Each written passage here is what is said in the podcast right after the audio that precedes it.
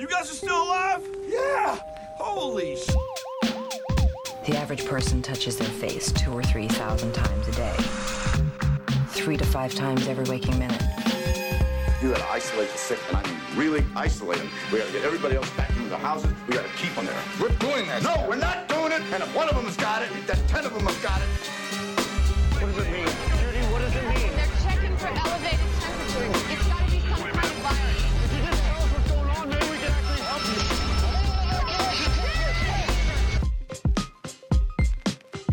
Time to nut up or shut up. Uh, welcome everyone to Apocalyptic, the pandemic podcast, and we are watching pandemic movies and reviewing them during this time when COVID nineteen is rampaging throughout the world, and we were inspired by that to watch pandemic movies. So we will first check in with everyone's quarantine life.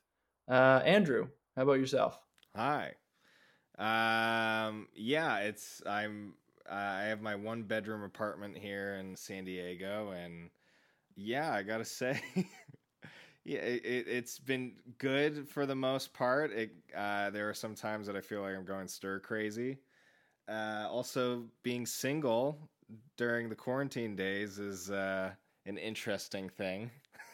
quick, uh, quick little story. So as a uh, single quarantine guy, I uh, I'm on Tinder and I matched with uh, a, a pretty lady, and she so on her in her bio she had a uh, an Instagram link, and so I, I did the background check of checking her Instagram out, and uh, that day uh, in her Instagram story, I saw that she, I, and I counted, there were nine people in this shot, and they were all just having brunch outside together, hunched around this small table.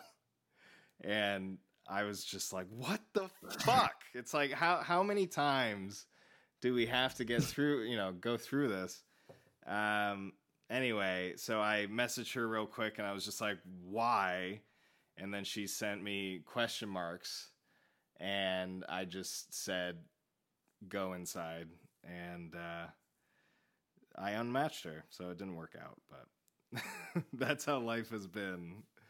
I think you're probably uh, making a decision for the Yeah, best. I'd so. But bye, Felicia. Mm. Well, all right, Chris, what about you? Well, we've been uh, attempting to um, tame our our yards during this, and so uh, the wife and I have been um, trying to turn uh, FernGully into something that's a little bit more uh, visually appealing to our neighbors.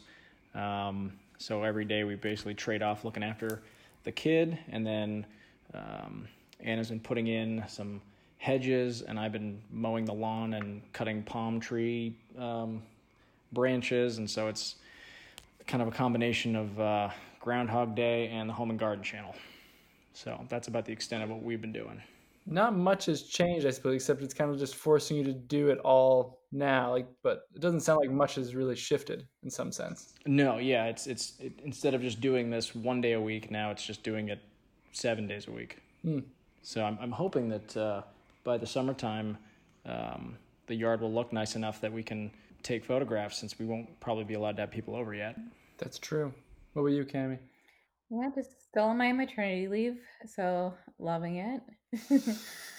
um, the only thing is that like I was really hoping around now that I'd be able to introduce more people to the baby now that like first vaccines are done and all that and it's been kind of a shame, but um it's been nice to have Jeff like working from home because then he get, we get to spend more time as a family, but again, I, I, I was really looking forward to um, enjoying some of the nice weather with more friends. But yeah, still enjoying the intimate times here though. Has has Clark gotten his uh, chloroquine vaccine yet? No, he got his forsythia. Hey, reference to the movie that we'll talk deep about cuts, soon. deep cuts. Yeah. What's funny is I haven't even mentioned what movie we're actually reviewing in this podcast yet, but we'll get there. Um, as far as I think what I would say about my uh, dealing with the quarantine right now is I find myself obsessively monitoring the like new cases in the local area, like in waiting till 5 p.m. when they get published, and it's probably not a healthy thing to be doing, but I'm just very interested and I think it's kind of important information for decision making. Um, but yeah, that's kind of What? So you, you were talking like before we started recording. You were talking a little bit about that. I think may, this would be an interesting thing to maybe see, especially when you compare it to our movie Mm. that we're going to be discussing soon. What what are what does it currently look like? Because we're all in San Diego. Mhm. What does it currently look like here? well, it's like we're there. You know, currently right now, oh, as we record this, there are 603 cases. Um, yeah, are it's March thirtieth. yeah today. 2020 um and it, we had the most additional cases today now it's one of those things where yesterday there were actually a lot fewer than norm than there was the previous two days so maybe it's sort of a, a mix where just more people were diagnosed today and sunday they don't do as many tests who knows um, but we're definitely seeing you know a pretty consistent increase and we're probably in the beginning um, and you know as we record this the state of California has been asked to like lock down, and everyone has been told to stay home. Every beach is closed. Every you know store is essentially closed. It's all just supermarkets and you know obviously power plants and water and you know it, it is pretty crazy how um, much it correlates with the movie we're going to talk about. Like there's definitely things to connect our current life to this movie. Um, and that- Hopefully, not too much. yeah, hopefully it doesn't go further. That's the, you know, It does sort of feel like we're living in a movie sometimes. Yeah, it kind of does. But the movie know. ends in two hours, and so you get resolution, and life just keeps going. Like, look, it, it feels like a slow moving disaster. This feels like a freight train. Yeah, because the move, like, not not to jump ahe- uh, too far ahead, but it it seemed like things escalated a lot faster. Yeah. Okay. Well, let's. Okay. The movie that we're going to review today Go ahead. is Contagion, uh, which has become very popular uh, in the very recently because it has it's a very relevant storyline that connects to kind of what's happening in the in the world right now, right? Um, so it was, it was filmed in 2011 or came out in 2011, directed by Steven Soderbergh. Um, a, a virus appears in the world, and it is particularly virulent. Like it, essentially, you get a fever, and there's a 25 to 30 percent chance they they find out that you'll you'll die. Um, so essentially, a character in the first few minutes, who's a very famous actress, you know, dies in the first you know 10 minutes of the movie. Um, and then the rest of the movie is essentially trying to contain this virus and seeing the effect that it has on the country as they do lockdowns, as they try and search for a vaccine, um, and deal with the repercussions within all that. Um, if that sounds pretty familiar to people listening to this, uh, you know, it's striking how similar the storyline connects with what's happened with coronavirus and COVID 19. It's crazy. Um, to the point where like where the where the disease originates is in China. Like that piece of the storyline is also in there, which is just kind of incredible. Um, and so that that's essentially the synopsis of the film, and it runs its course. Um, there's some there's a piece of the storyline where a, a conspiracy theorist with a blog essentially espouses a cure for the disease um, called forsythia, and essentially gets people excited about this homeopathic cure um, without any you know scientific evidence which i think there's some correlation with uh, also what's happening now but we'll get to that later on down the line. Um, do you want to play the trailer uh, andrew? Yes. Let's hit play. It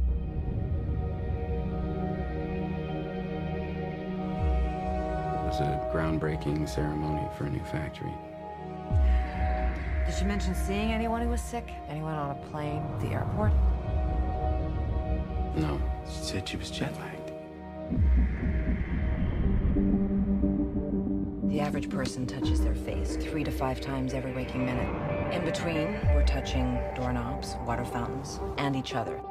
Beth. No, no, uh, uh, go up to your room, honey. So we have a virus with no treatment protocol and no vaccine at this time. You had a seizure this morning, Beth. Does she have a before? history of seizures No, no, and no, no. allergies? As of last night, there were 32 cases. Unfortunately, she did die. Right. Can I go talk to her? Mr. Emhoff, your wife is dead. What are you talking about? What happened to her? What happened to her? Is there any way someone could weaponize the bird flu? Is that what we're looking at? Someone doesn't have to weaponize the bird flu. The birds are doing that. Watch this. It's transmission, so we just need to know which direction. On day one, there were two people, and then four, and then 16. In three months, it's a billion. That's where we're headed. They're calling out the National Guard. They're moving the president underground. People will panic. Get away! It will tip over. The truth is being kept from the world. Cook your samples, destroy everything.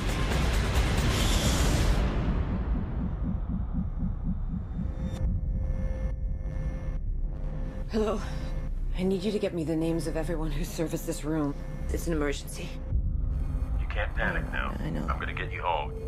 I got people too, Dr. Cheever. We all do. Don't talk to anyone. Don't touch anyone. Stay away from other people.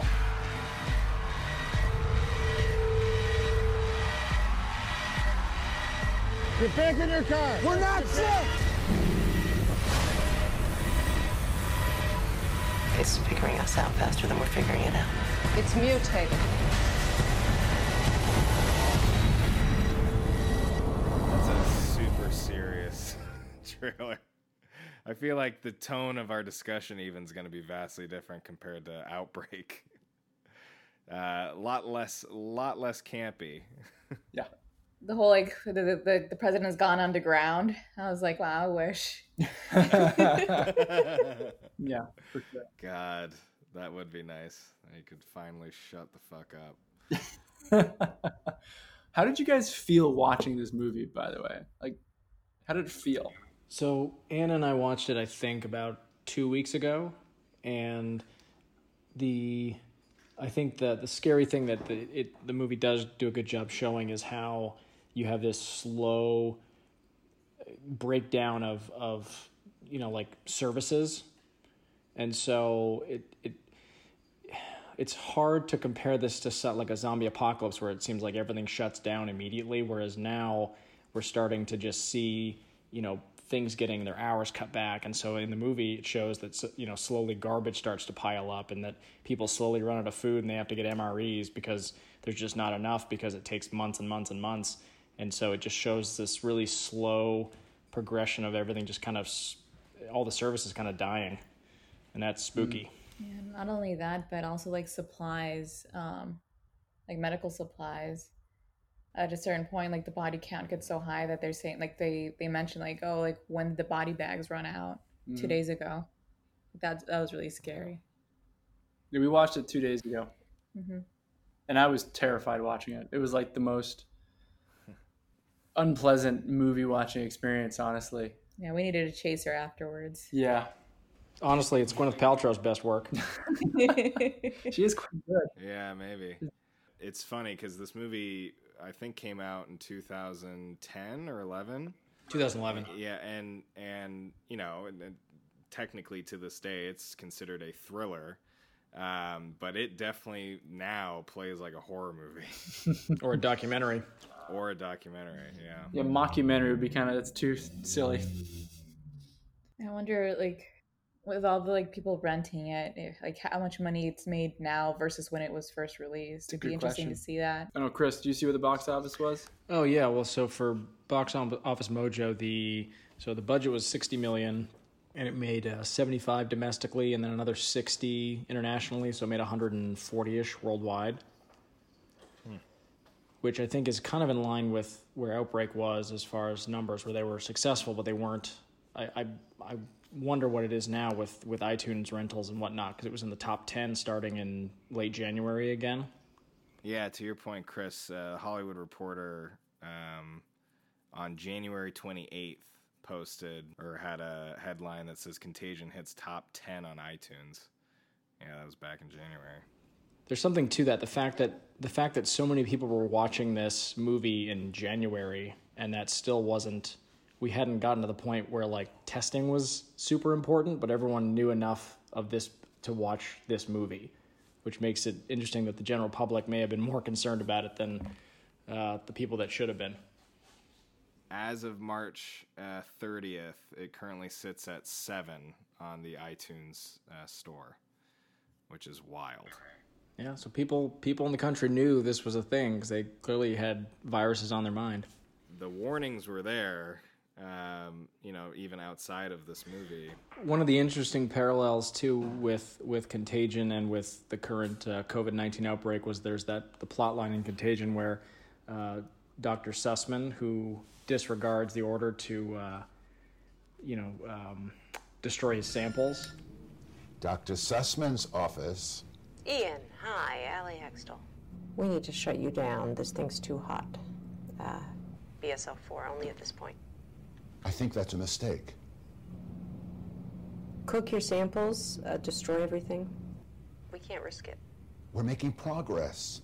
You limit this to government run BSL 4s, it'll take forever. I can do this. I'm sorry. He finds a usable MEV1 cell culture after disregarding, you know, the rules where you're supposed to destroy the samples. And there was a, a story out of Washington State where there was either a hospital or someone who disregarded a similar um, ruling by the CDC to destroy their samples, and they kept kind of testing, and I guess they prevented a uh, a kid from going into a school in Washington State and potentially infecting a bunch of his classmates. So it's just it's a strange coincidence that uh, we had you know life imitating art. Yeah, well, I, I the unfortunate thing is that when you know, I know this movie um, when it was being developed. Uh, Steven Sonnenberg and his writing team worked really closely with the CDC, and uh, it's amazing because in the movie there's a part where they even reference. Uh, this was back in 2011. They reference social distancing. The drug ribavirin has been shown to be effective against this virus. Yet, Homeland Security is telling the CDC not to make any announcements until stockpiles of the drug can be secured. Well, Dr. Gupta, there continue to be evaluations of several drugs. Ribavirin is among them. But right now, our best defense has been social distancing. No handshaking, staying home when you're sick, washing your hands frequently. So, I mean, the warnings were there, um, you know, even outside of this movie, but um, here we are. I did see a I saw a creepy photo of body bags in the in the back of a truck in New York. Mm-hmm. Freaked me out. Yeah. What's crazy is there's that scene there's a scene in the movie where I think it's in Minneapolis. I could be wrong with the location here, but it's in the United States and you see these trenches that essentially they're just using to bury uh, Axis bodies. When did we run out of body bags? Two days ago They're trying to get more in from Canada, but they just want to wait and see. And that's happening. Um, luckily, not in, I mean, we'll see, but not in the United States yet, but it's happening overseas um, in Iran, I believe. Yeah, there was some um, satellite imagery that came out uh, of some trenches being dug. It was it was in a, a graveyard, but they weren't building or building. They weren't digging individual graves. They were they were digging trenches um, to accommodate. Mm-hmm. One other thing that was interesting and you know maybe not relevant in the in the same sense as trenches, but there was some information that came out about the number of urns that were being sent to Wuhan, Wuhan, China, um, and how there was uh, an order for twenty thousand urns um, and it's it's kind of going into this narrative right now that um, that there the the numbers that came out of the amount of deaths in China may have not been the most accurate. Um, now, currently, it's speculation based off of sort of external factors um, like urns. There's been a uh, some information about how many fewer or there are a bunch of canceled phone numbers um, and essentially in China, you use your phone for everything.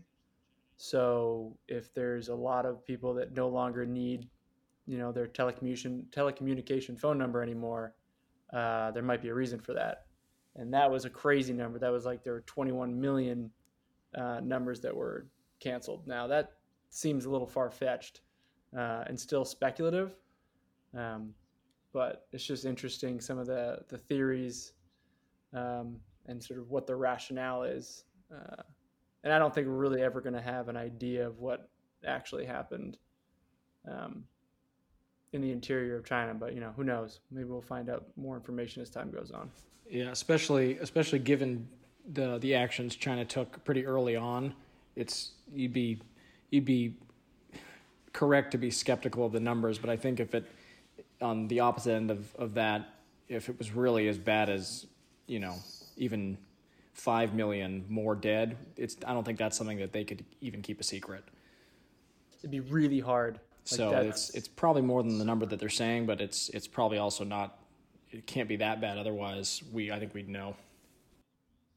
Yeah, I think as they open up, as Wuhan opens up again, I think you, there's going to be bits of information that that kind of get out. But you know, China's pretty good at uh, keeping information on the DL. it's true. Come on. Um, yeah. So we'll we'll see what happens with that. Um, what's interesting is this movie kicks off in Hong Kong instead of the interior of China. So that's to get into the the movie itself, Contagion. And it kicks off on day two. Because it's a who done it. Yeah. It begins a who done it. It's a good point. So Gwyneth Paltrow's character essentially dies very early on in the movie, and Matt Damon. like immediately. She failed to respond. And her heart stopped. And unfortunately, she did die. Right. I'm sorry, Mr. Emhoff. I know this is hard to accept. So, can I go talk to her? Mr. Emhoff, I'm sorry. Your wife is dead. Yeah, I mean, I, I just, I just saw her. We, we, we were just at home. Is there somebody that we can call? Someone who you think should be here with you? We, we, we had, we had dinner. We had pizza. She, she said she was jet lagged. Some people get a disease and live. Some get sicker and die. Now, we're going to have to notify the medical examiner, and they may request an autopsy.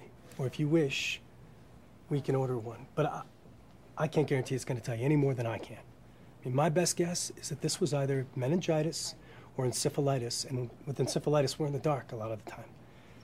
If it was summer, I might say a, a bug bite, you know, West Nile. Herpes can cause encephalitis. She didn't have herpes.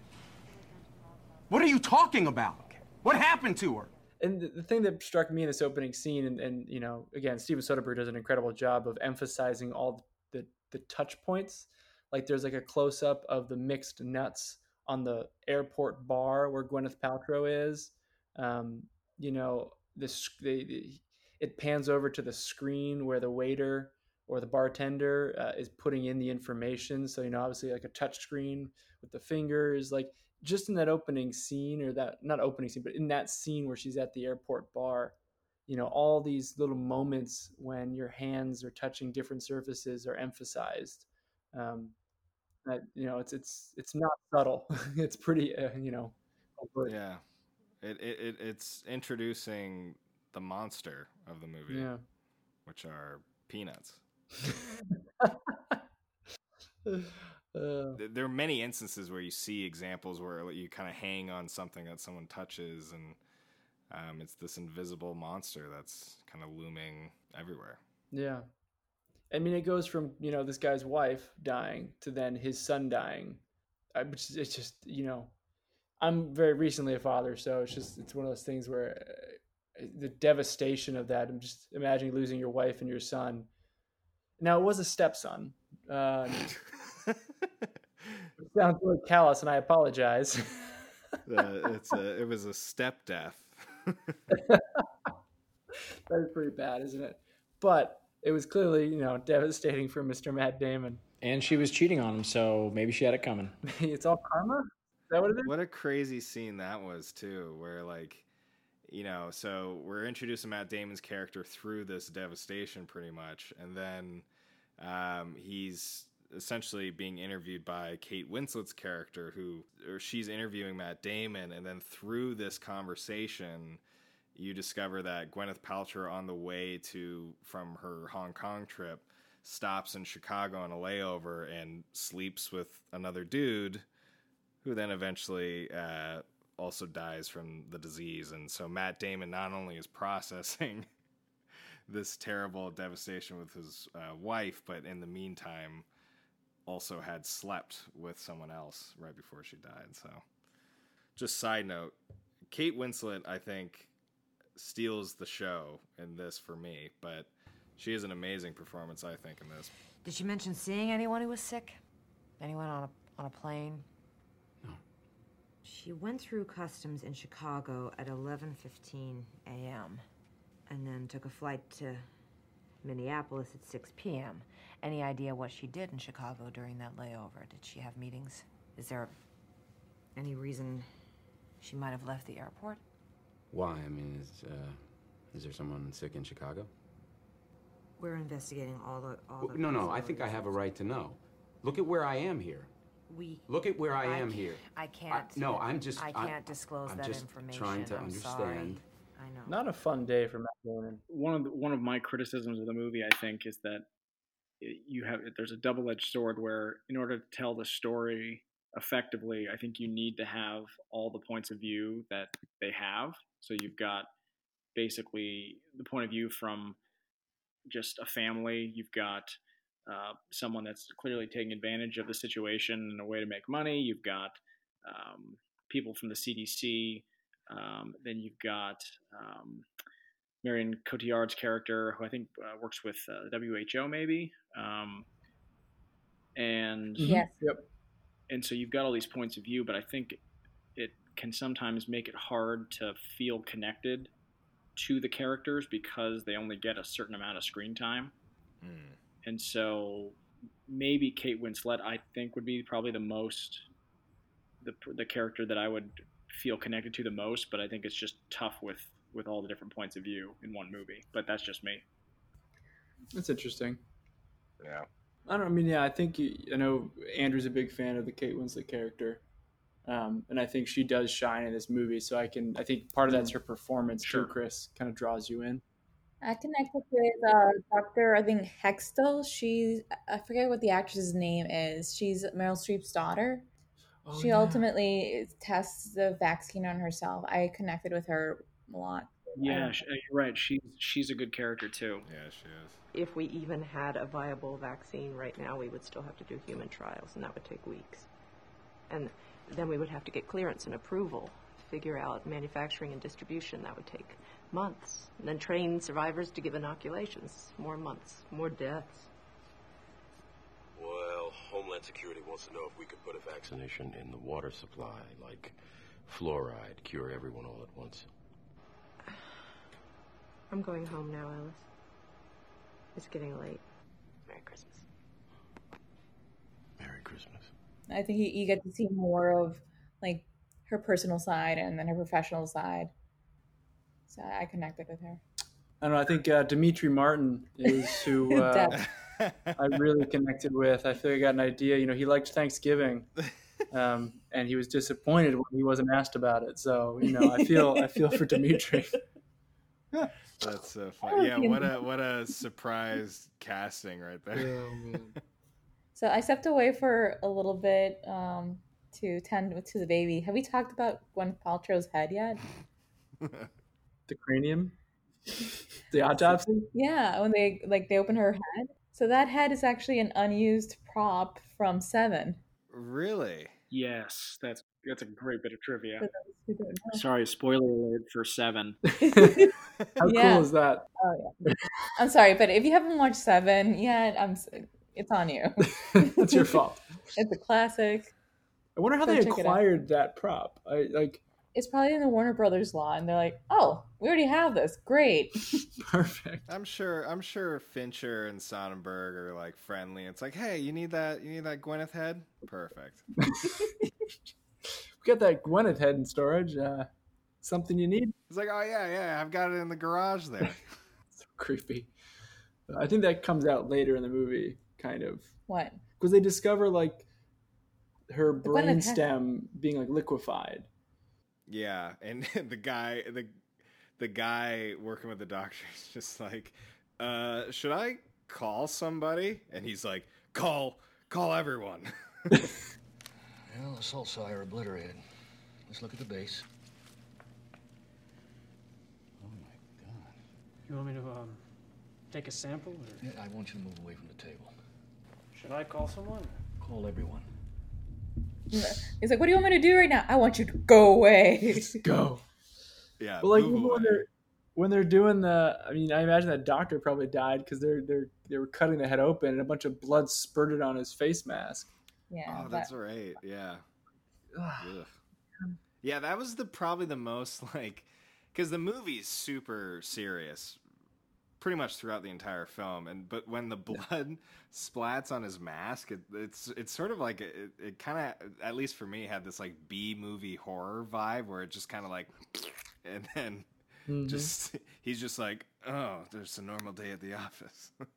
it's like no biggie. It's probably true in most cases. Yeah, I guess you're right. Well, the other thing that struck me, I mean, just kind of following along what takes place um, when uh, Mears gets sent to Montana to sort of help assist the local government with the response, like the the scene in which they're talking about like, you know, uh, the bureaucracy of trying to shut things down and you know whose budget's that coming out of yours or mine like So this is Kate or Winslet's sorry, Minnesota yeah when they're in Minnesota and like That's because that one lady is like, "Oh, we're gonna have to do this." Oh. I think we need to consider closing the schools down. And who stays home with the kids? People that work at stores, government workers, people that work at hospitals. When will we know what this is? What causes it? What cures it? Things that keep people calm. For every person who gets sick, how many other people are they likely to infect?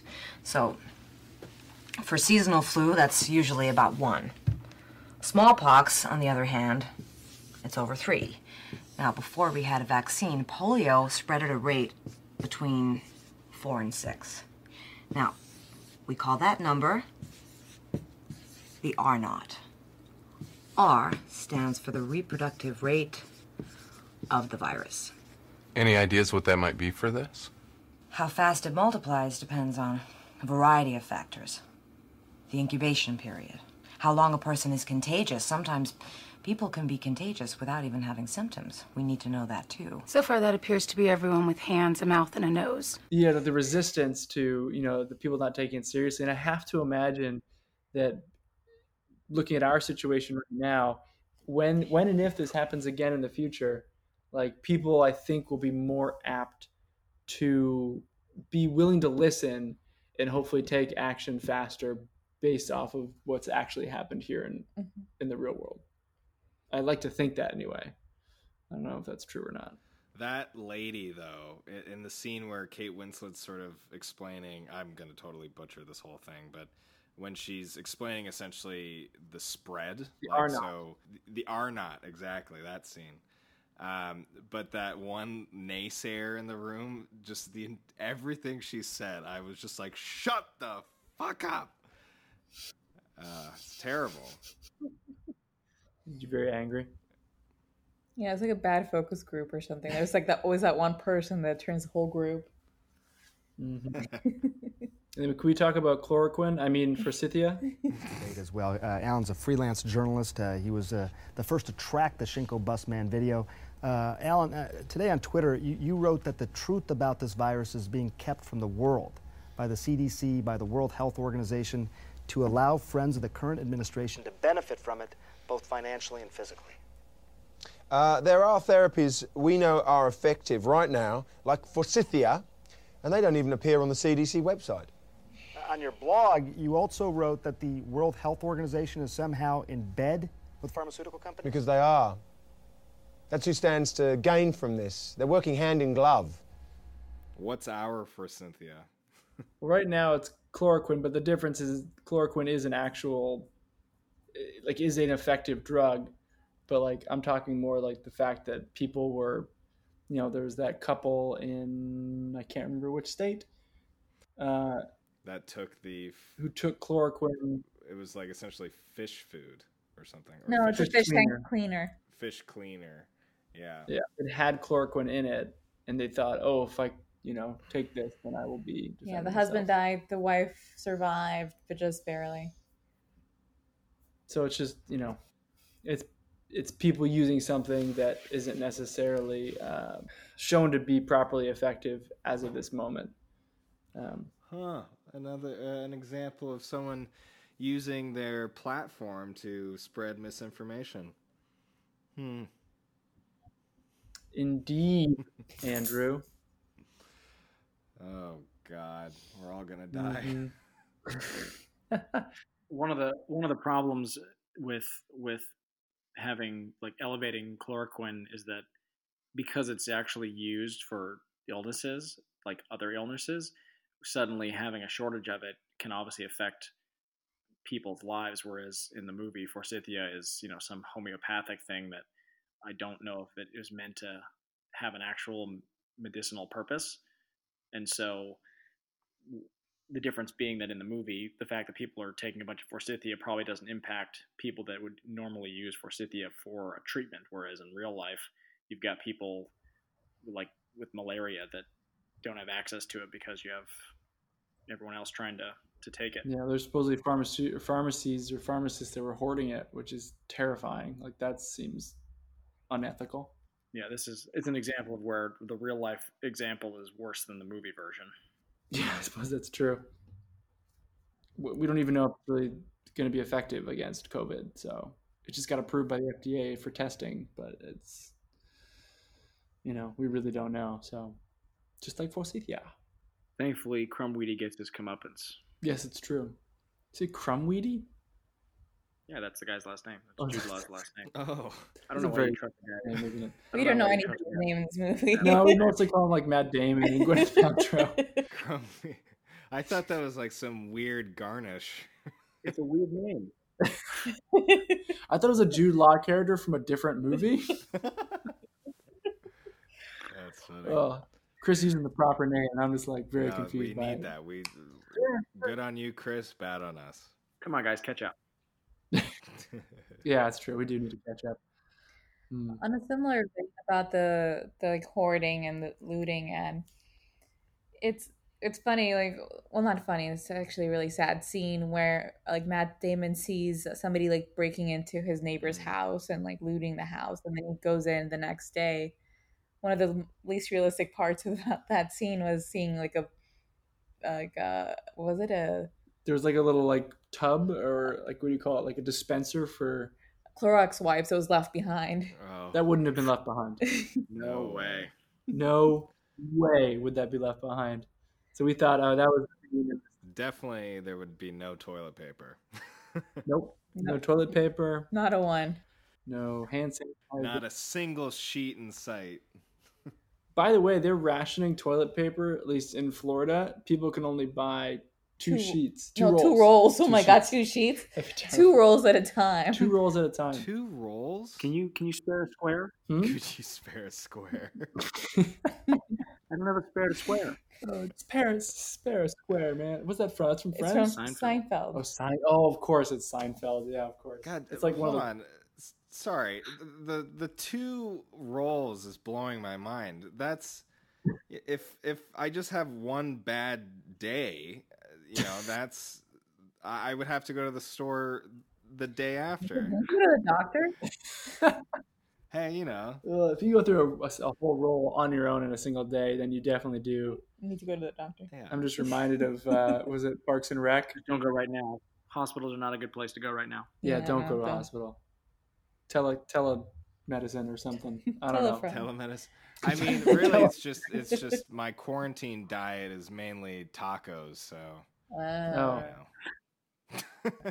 An Easy Mac, probably. Yeah, there's been some Just easy need more Mac. fiber. some smoothies and salads. You know, I'm I'm, I'm taking care of Oh myself. man, okay, good. You got your roughage. get some greens. It's good, smart. Uh, we actually have been cooking quite a bit, but that's a that's for a different podcast. That's the food podcast. I'm sure there are a lot of food podcasts that are covering like Recipes. quarantine type cooking. I'll say that. Yeah. Well, going back to the movie. Sorry, I'm gonna steer us back. That's a good idea. The looting was really terrifying. That is Yeah. something that I really hope we don't get to. Yeah. Folks, attention. We appreciate your patience and we're doing the best we can. We have exhausted our supply of meals ready to eat for today. What? Please remain calm. Don't be setting free. Hey, can we get some help over here? That really, that really impacted me. And just seeing like people like chasing down the military trucks to get food, that was scary. Yeah. I think because I saw I saw this movie before they closed uh, where I work. I had seen Contagion. It was around that same time that like I had terrible just ideas in my head about looting and just us living in a world where that was happening and this movie definitely influenced that, I would say. And it's, it's Very reinforced. yeah, it's really terrifying, and that's you know, luckily uh, we've seen a lot of positive stuff from a community standpoint uh, through our crisis, but you know, we all got to be there for each other to avoid avoid what happens in Contagion. But it's so hard to be there for each other in this regard, like because Yeah. we're being told to don't be out doing things. well, like be there by checking in. yeah, I mean that's essentially it. It's like it's it's it's helping people deal with the isolation more so than like me, me. Yeah, like so if someone, if a friend of mine says, Jeff, shit, we're out of toilet paper, like if we have some stuff, we we do have things to share. Um, not like a infinite amount by any means, but you know, um, but that's like about spare a square. we can spare a square. Well, we were Um, talking about it earlier this week when we found out about Florida. We're thinking about like mailing uh, some people we know there like some some toilet paper, and then we're like, oh shit, we have to go to the like post office and deal with that shenanigan. See, Yeah. people just need to get on with the. It's very weird. What I've been doing for years is the shit shower shave Done. combo. Get on board. I like the bidets. That's the that's what I'm hoping for. Wait, what'd you say there? Yeah, the French don't. I'm just i like the bidets. That's that's that's what I like. I've never tried one of those. Dude, It's very refined of you, Jeff. they're life changers. We don't own one here in the home, unfortunately, but uh, in Japan they're pretty much everywhere. And if you ever go to the Aria Hotel in Vegas, every bathroom has one. Well, just bring the hose in from outside. Easy, done. Or just go outside. The ones in Tokyo are a little bit intimidating though. They have so many buttons. Interesting. Yeah. One cool feature though is that like you can ha- like activate like noise to cover up anything that's going on in the bathroom if you're in a public bathroom. It's phenomenal. Innovation. so silly. oh man. Well, there's like you know you can turn on then like once you've sprayed, you have like a mini hair dryer essentially like that dries your bottom. Uh, Ooh. man, they're so ridiculous. Yeah, they're fancy. Yeah, And they're everywhere. I gotta try me one it's nice. one of these days. Well, should we should we uh, talk about the final reveal of the the movie, the day one? Yeah. Chris, why don't you tell us who who was it, Chris? it turns out that it was in fact uh, well obviously you know um, the founder of goop was patient zero um, but it does a really good job kind of showcasing i think i'm not sure i'm assuming it's on purpose but it showcases how uh, human intervention is a big reason for this happening because essentially you've got the, this bulldozer that uh, knocks down a banana tree and a, a, some bats get disturbed and uh, as a result, the bat heads to a pig farm, and he's taking some of that banana with him, and um, a pig ends up eating some of that banana, and that pig gets slaughtered. And I don't know why the chef didn't wash his hands before shaking Gwyneth Paltrow's hands, but um, it does kind of show how uh, how it goes from nature to us pretty pretty easily. What, what was he doing in the pig's mouth again? Was he like putting? He's putting like he's stuffing it with herbs, preparing it for cooking. Yeah, he's like stuffing things in the mouth of the pig. I thought he was gonna be the one to get disinfected. I thought he was gonna cut his hands in, in the mouth, Mm. Interesting. but nope.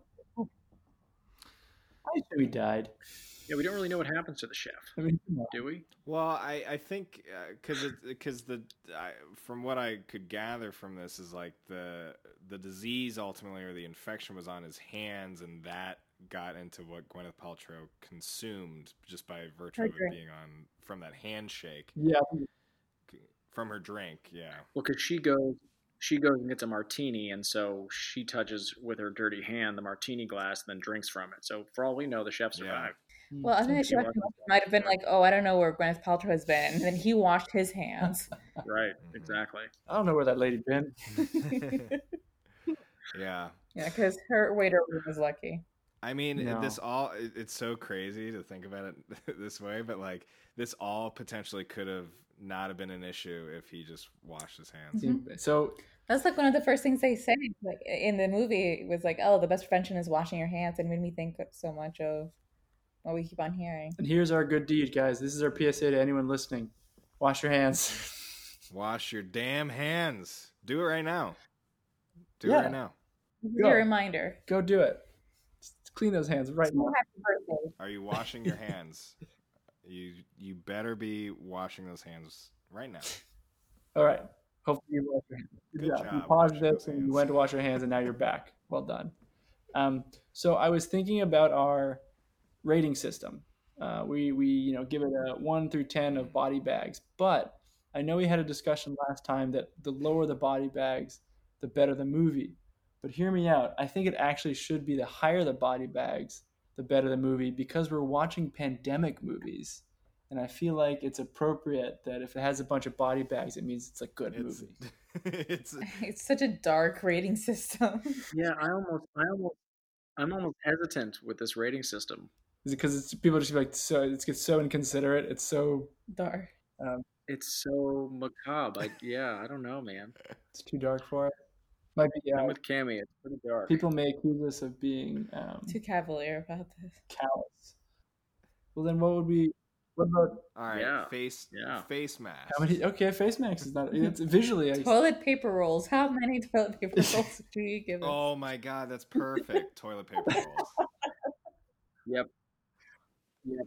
I second Cammy. Yeah, I second toilet paper rolls. idea. That's a good one. all right, so three, one through ten toilet paper rolls. I like it so much. We need to we need to come up with a, um, a yeah a nice little uh, image, and we can. Ha- I don't know where we can put it, but maybe there's a toilet well- paper emoji out there. Can that that should be our logo? The toilet paper roll. Amazing. Yeah. I feel like that's done. I love how like the podcast itself is how we actually come up with the ideas for the podcast. Yeah, no, this full transparency.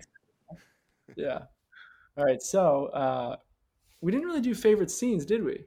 We did it last time. We didn't do it this time. Does anyone have a, a Oh, yeah. particular favorite scene? Um, my my favorite scene is the sorry, is it the R nod? Are not? Are not. Are not that that scene is by far my favorite, just because I think Kate Winslet's performance is so good. You see just how fucking smart she is, and the blood pressure that I felt based on this one woman, this naysayer, was ju- I just like I was literally by myself screaming at the TV screen. It was just like shut the fuck up. Um, and yeah, I mean that that to me I think is is such a good way to kind of set up the rest of the movie too, and especially her arc. Hmm. What about you, Chris? You still thinking, or do you have your favorite scene? I I think the the origin story at the very end I think is my favorite, um, just because it it shows just the different parts of how this came to be, and um, especially with with how they're still trying to figure out exactly you know how how COVID nineteen came about, whether it was a, a bat or a pangolin or or whatever it was, and um, it shows the danger, even on accident, that that animals can can have an influence on us. You know, um, that we aren't always prepared for. Um, I, I think it's actually I- I'm, I'm with you, Chris. I think it's but it's a combination of the opening scene, um, with the sort of the visuals of the touching, and then uh, the final scene. I think there's just there's such great bookends, um, and I think they work really really well together. Um, and I think I like how the final scene is almost montage like. The music we haven't really even talked about the music in this movie yet, which maybe we can talk about that in a second. But um, I think I'm with you, Chris. I like that final sequence, but I also like the way it, the opening also I think is striking. So I like those two together. For me, um, it was just you know the wishful thinking. I guess I I really enjoyed seeing the rollout of the vaccine. It gave you so much relief, That's especially because the date, the like first birthday that they mentioned gets the vaccine. That's my birthday. so I was like, oh great, I'm saved. Lucky, lucky Cammy. Yeah, but it was just so nice to see um the guy from the CDC like saving uh, the janitor's son's life. Yeah, giving him the vaccine. Yeah. Especially after seeing like the little boy die in the beginning, I was like, "Oh my god, I hope somebody like some other kid survives." And so it was nice to see him get the vaccine as well. Yeah. You know, it was sweet though the prom scene too. Yeah, that was sweet. was a Although sweet terrible music choice with fucking U2. Oh yeah. Yeah, I kind of agree It's with like, on that. are these It was a different teenagers really choose queuing up Bono for their prom? It was 2000 what 11? 11? I think U2 was still cool at that time. Something ha- I think it was right before. Is U2 not cool now? Hmm? Is U2 not cool now? Well, after Apple forced it on everybody, I think it put a bad taste in everybody's mouth. That's true. Oh. Goes to show how out of touch I am. Yeah. What? Okay, so the music actually in the movie, just speaking of music, it kind of reminded me a bit of Social Network. Cammy disagreed with me, um, but like the thumping, um, kind of, kind of, not EDM, but there's kind of a, a, a electronic vibe to it, and it was very kind of relentless. I don't know. It reminded me a little bit of Social I'd- Network. I'd Did anyone with else get that vibe? at I all? mean, I, I'm I'm curious who the composer was. I don't know off the top of my head, but His name was Cliff Martinez. oh, he did he do um? Uh, Hanna? No, that's the Chemical Brothers. It kind of there were many moments where I was like, this kind of sounds like Chemical Brothers. Andrew, your your AirPods sound like you're a robot. By the way, I know you're recording this separately on your phone, but it's ridiculous sounding. It just it just changed a little Sounds bit. like a robot. It's like in Metal Gear Solid when Colonel Campbell slowly turns into uh, a computer program. Hold on. Chris, you're absolutely right. like hundred percent. electronic music and suddenly Andrew transformed. So weird. Oh my goodness. Nope. Yeah, I. Nope. It sounds ridiculous. Chris, are you hearing it too? Oh yeah. okay. You're like a digital werewolf. It's it's it's still bad. It's still bad. Can we can we keep going this way, or should we stop it? No, it's. I mean, we're we're coming near the end anyway. Um, This is your life. no, we, we'll we'll live. Um, do we want to do our, our toilet paper um, Rating. ratings? Yeah, let's. Yeah, our non-body bag now, toilet paper. Yeah. much more positive. Yeah. So Andrew, how many toilet papers? Um, rolls. I think, especially considering the context of now, like I, I, I mean, God, I- we're not doing halves. We're not doing half toilet papers, right? No, no halves. Okay. Only whole toilet Man, paper I, rolls. I'm, I'm want a trying to You know, feel like do. the trail's about to touch my shoe. I, I, I'm I'm between eight and maybe even nine. Fuck. Come on, dude. it, Be fuck it, definitive. Nine, Make a choice. Nine. Fuck it. Nine. I love this movie. I think it's All right. really good. I'm with you, Andrew. I, I'd give it nine toilet paper rolls. I'm. I think it, it, it struck me as incredibly relevant. It terrified me, and it's such a, it's such a well put together movie. I really enjoyed it. I'm giving it nine toilet paper rolls. Uh, I'd give it an eight as well. You're the first to give it an eight. Oh, sorry. Andrew almost gave it an eight. I almost gave it So- I give it an eight. I just sorry. One of the one one of the things I want to like discuss before we like finish up the rating was um the character of Jude Law just really giving the heebie-jeebies Yeah. because that misinformation is uh, honestly one of the most dangerous parts of the contagion. Um, I probably would also. I'm with Cammy. I, I think I'd give it a- an eight. The uh, the only real um, criticism I had, I think, was just again. I still think it's it's tough to connect to a lot of those characters just because you're following a lot of them. Um, similar to, to when Soderbergh does Traffic, um, and you're you're bouncing around between different places and different characters, and so you don't get a ton of screen time with just one. but given how relevant it seems like we're living the early stages of we're in the early stages of this movie. We're about 30 minutes Um, in.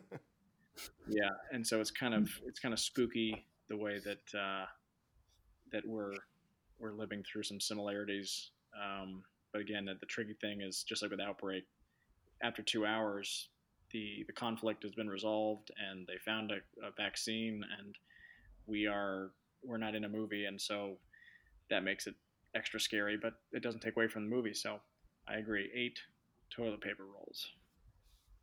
Nice. Nice. You know, it's funny. I, I feel like Outbreak was a much lighter uh, podcast. This one was definitely a bit more subdued, yet our rating system is much more outlandish than the last one. We had to find a way to find a contrast.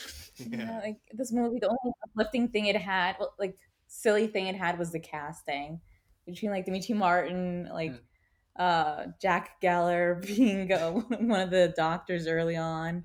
Dr. Sussman. Dr. Sussman, yeah, it was the dad in Friends. Mm. Who else made me laugh? Uh, there was like another weird casting in there, but um, yeah, there's nothing else worth laughing about And this There's, movie. there's nothing it's so funny. dark. Like there are moments where I think they try and bring like a slight bit of levity, but again, like the Demetri Martin Demetri Martin bit where he's thanks for asking about my Thanksgiving. Like Yeah, it's that's just it. This, that's the only thing I can think of where it's like ah they're trying to be kind of silly. There's There's that- silly. There's that great quote that uh, that Dr. Sussman says to uh, to Krumwiede when he when he um, ambushes him outside of his office, and he says, Blogging is not writing, it's graffiti with punctuation. I am a journalist, and there's informed discussion on the blogosphere that this is a biological weapon. You want to talk to me? Call my office and make an appointment. Oh, so good. So That's that's a good one. funny. Yeah, it's true. Man, that dude has 12 million people. Unique. He always has unique visitors. That was always the, you know, the. Uh, As somebody who's worked in social media, that really irked me. I was just like, oh, get a job. Hey man, he made money doing it. he did. He also oh, is going to go to jail for a dirty, long dirty time. white. Well, he's not. He made bail. No, he made bail. He did. Make... That's right. that's Yeah, true. all of his followers banded up together to save him. Ugh. And that's the scariest thing. Like I said about this movie is just so many people are giving bad information they have a lot of followers and it's really hard to take them down. Is he the Alex Jones of this movie? He kind of is Alex Jonesy, I'd agree. Yep. Interesting. but he's he's more convincing. Like he doesn't he has almost an air of of knowing things, whereas uh, it's I I would say that Alex Jones is is quite strikingly crazy looking and it's to Theatrical. Take him seriously. Actually, in the last 24 hours, he was taken off of Google Play Yeah, he was. Uh, yeah, Alex Jones was taken off Google Play. for something he said about coronavirus. Yep, something about coronavirus. Oh, good. Yeah. Well, there's a lot of things out there right now. Like there's there's there's some sort of evangel or some sort of religious uh, show that was talking about using silver to combat coronavirus, and this is all. Oh yeah, Jim Bakker. It's also like a super church that's like having a service with like thousands of people, and they're saying that they have a machine that targets the virus and kills it instantly. Ugh. So there's there's no lack of people in our world In the real who world. in the real world and in the non-movie world who are espousing bad information, uh, claiming things that are Dangerously wrong. dangerous. Um, so again, this is a character in the movie representative of you know a, a large faction of people from real life. Um, You know, you know, in character form. Another example of someone using their platform to spread misinformation for financial gain. Hmm. Are you thinking of someone in politics? Uh, potentially. oh, a polarizing figure, perhaps.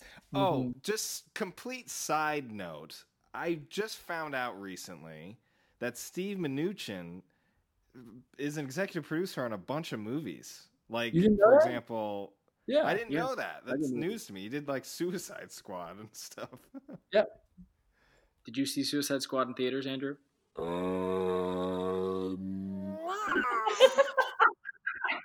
I don't remember. Yes, I did probably. Sorry, that was a really. When you said- when you held that uh, it was the funniest sounding uh. It was so weird sounding. Uh, like I can't I can't recreate it. I can't do your weird robot voice right now.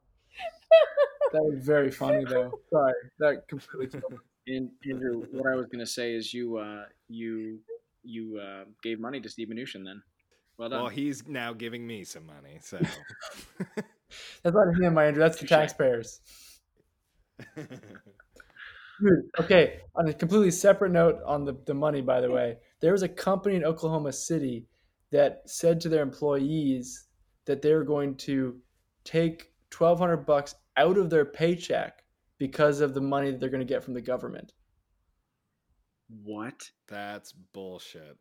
And they were going to take another 250 out of the 500 that they're going to get for dependents.